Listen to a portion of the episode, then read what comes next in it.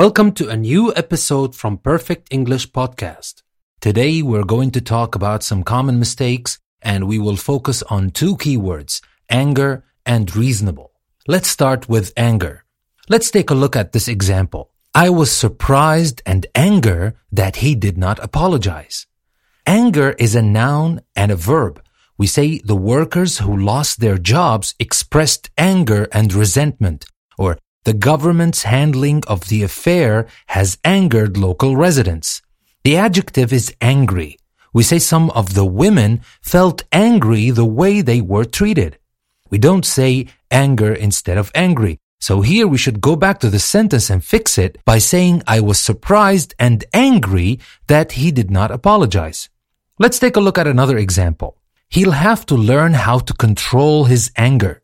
Now we say control, keep, or lose your temper, not your anger. This is the expression. For example, we say, the problem with George is that he can't control his temper.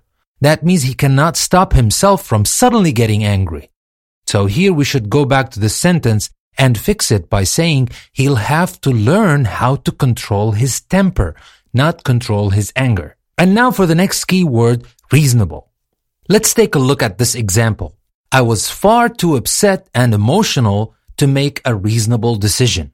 Now, reasonable means fair, sensible, or acceptable. For example, we say dividing up the work equally seems like a very reasonable decision, or they'll accept any reasonable offer.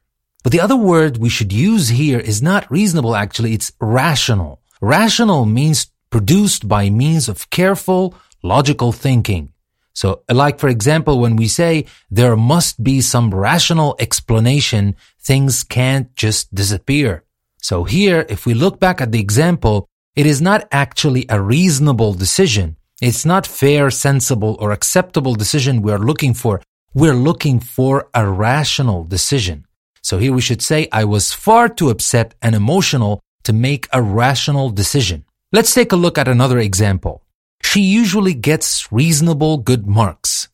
Now, when you mean fairly or quite, we use reasonably, the adverb. For example, we say the team played reasonably well on Saturday, but something was missing in the attack.